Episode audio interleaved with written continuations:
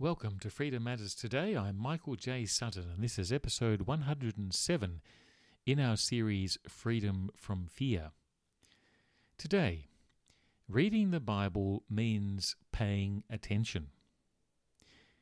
Whenever you learn a new language, a literal language or a language relating to your work culture, you need to pay attention to the detail. Words are important as well as how words fit together how words can be used, how they should not be used, and how they can be flexible or inflexible. Every language has its own rules and conventions, and the detail is everything. The Bible is no different. Today, in the English language, there are well over 50 versions. Most are good and reliable. Bible translators overall have done a remarkable job in translating both the meaning as well as the sense of words. The Bible was not written in English, but in New Testament Greek, Hebrew, and a little Aramaic. These are ancient languages and have exercised a profound influence on many languages in use today. At seminary, I studied both Hebrew and New Testament Greek.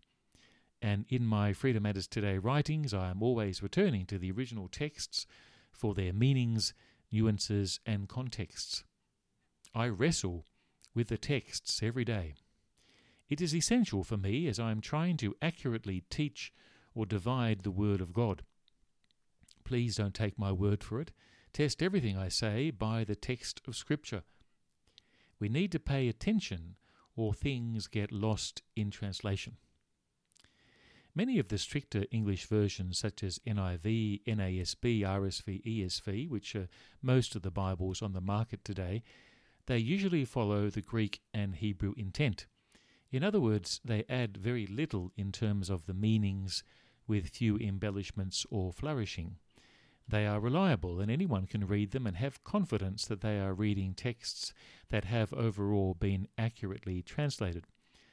The Wycliffe Bible translators, for example, do an incredible job translating the Bible into many languages which do not yet have a Bible in their language.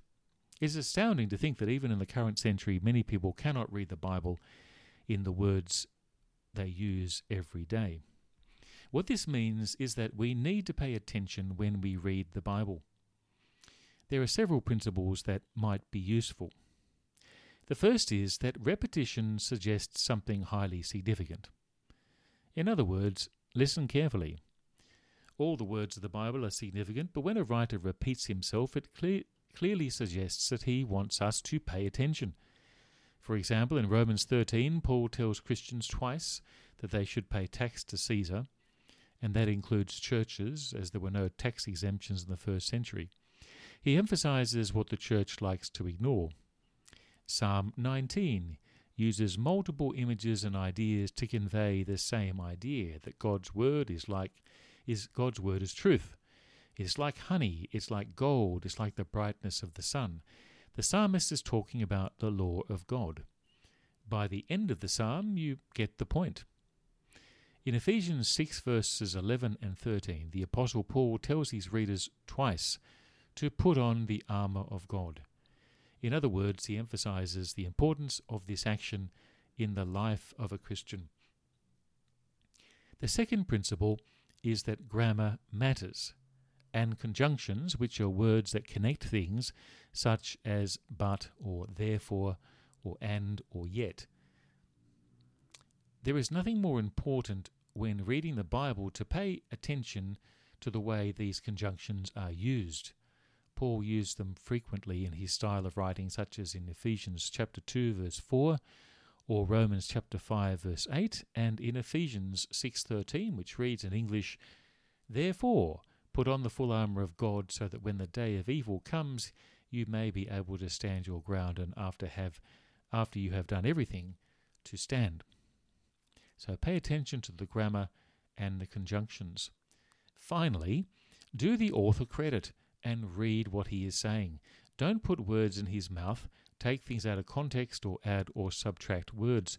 Try to grasp the meaning of the sentence and in reading see words in their context and let the words speak for themselves in the way they are meant to be read.